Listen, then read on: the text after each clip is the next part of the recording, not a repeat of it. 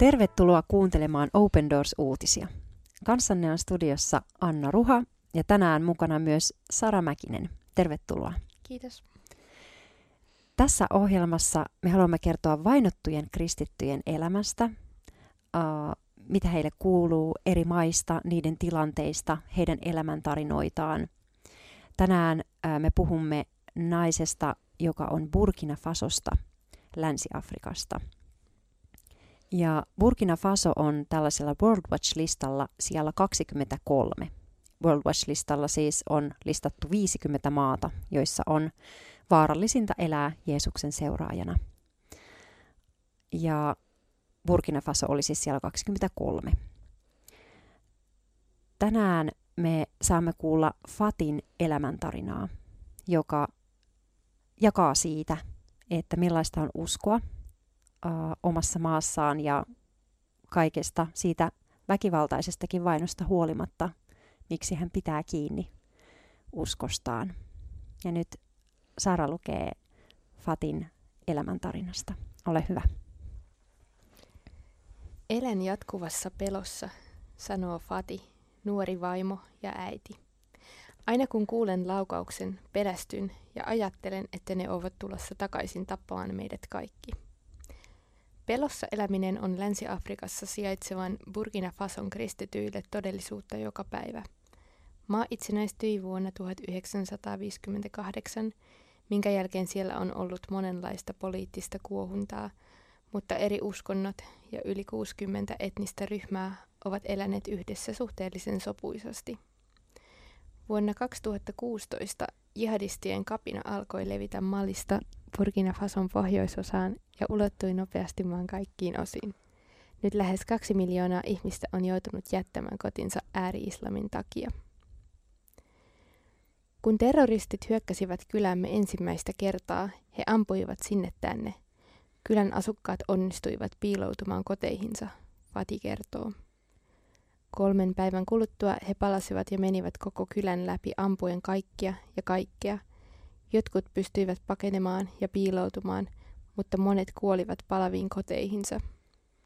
Kun terroristit lähtivät, ihmiset rukoilivat ja toivoivat, etteivät he enää palaisi. Mutta vain kahden viikon kuluttua he hyökkäsivät taas ja käyttivät nyt raskaita aseita.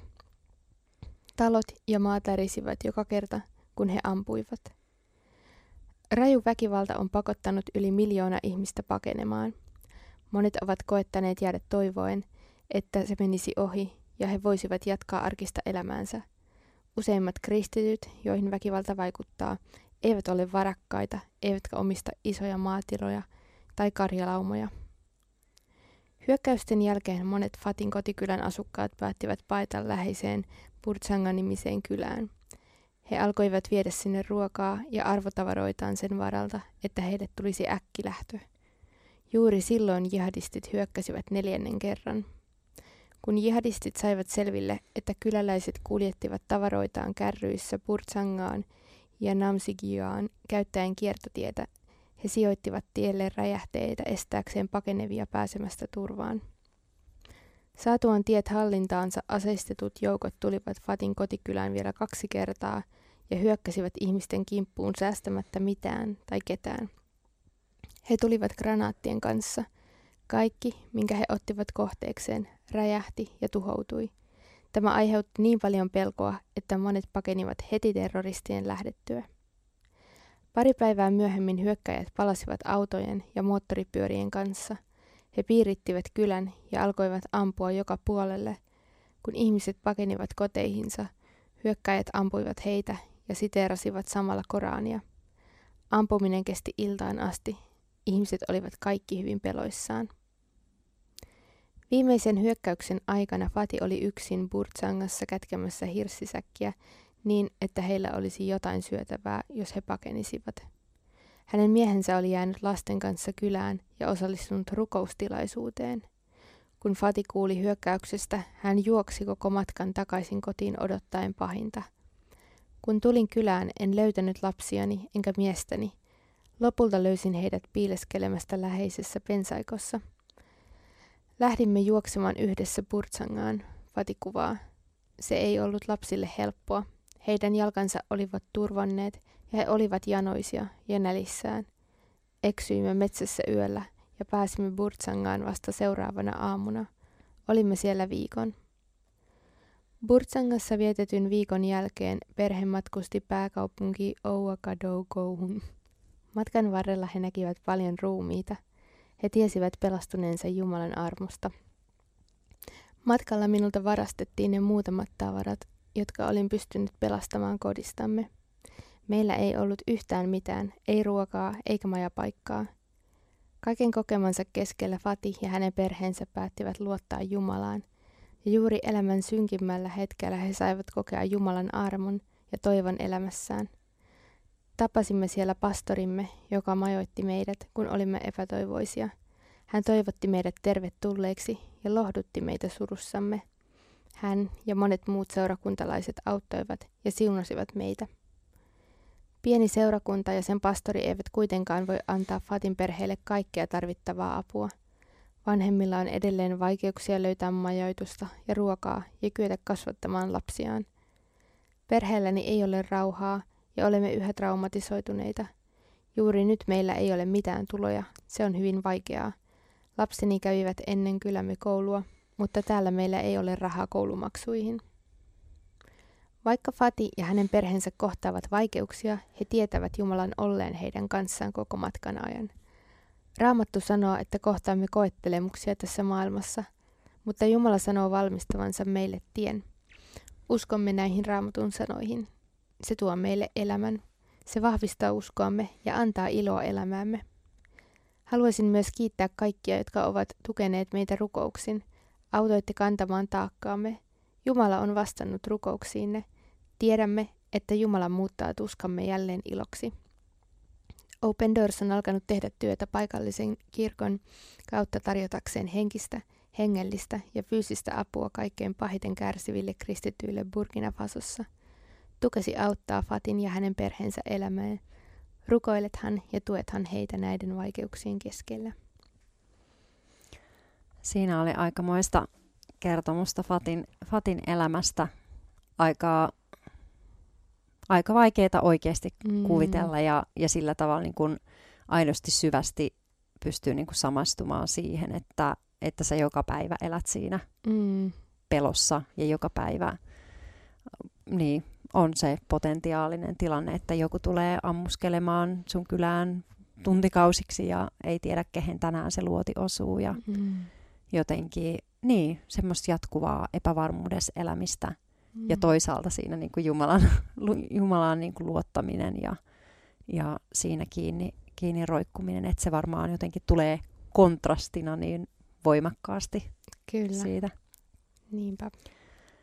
Että, ja niitä Burkina Faso on just maana on niin kuin, niin kuin tässä kuvattiinkin, että, että pelossa eläminen on, on Länsi-Afrikassa tai, ja täällä Burkina Fasossa on kristityille joka päivästä todellisuutta ja, ja semmoinen jihadistiryhmien vaikutusvallan kasvu on niin kuin Burkina Fasossa silloin ollut tuho, tuhoisa vaikutus siellä eläviin kristittyihin heitä vastaan on hyökätty ja on, on surmattu kylissä, kirkoissa, työpaikoilla paikallisten niin kuin, kertomusten mukaan ja, ja satoja seurakuntia on pakotettu sulkemaan ovensa ja o, monet kirkoista on, on tuhottu, jos nyt edes kirkkorakennusta on, on varsinaisesti seurakunnalla edes ja on niin, tosi mm. jo, jollain tavalla niin kuin joka päivä semmoista selviytymistä – Mm, kyllä. Joo, aika tuommoista niinku uhka,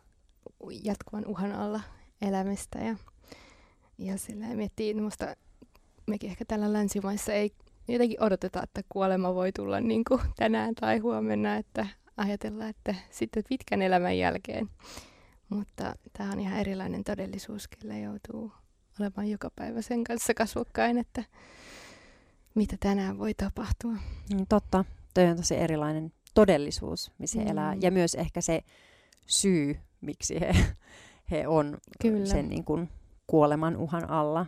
Että ikään kuin sen, sen takia, että joku tunnustaa Jeesuksen herrakseen ja haluaa seurata häntä niin kuin herrana ja kuninkaana, vapahtajanaan. Niinpä.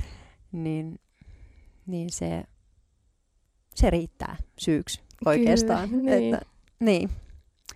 Et sitä, sitä on vaikea kuvitella sitä, että sun pitää joka päivä elää kuoleman pelossa. Ja sitten myös sitä on vaikea kuvitella ehkä Suomen kontekstista, että, mm, että sen takia, että sä uskot johonkin, niin, niin se on oikeastaan se syy, kyllä. miksi ammuskellaan. Niinpä.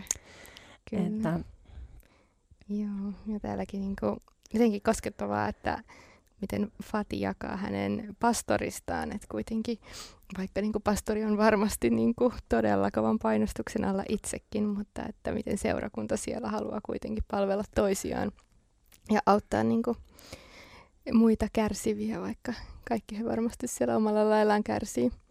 mm, kyllä, joo, niinpä. Ja se saa olla myös semmoisena todistuksena jotenkin sekä meille että, että varmaan niille paikallisille mm. niin kuin Jeesus sanoo, että, että siitä teidät tunnetaan minun opetuslapsiksi, niin kun te rakastatte minua, niin se todella tulee tässä ruumiillistuu kyllä se, se ajatus.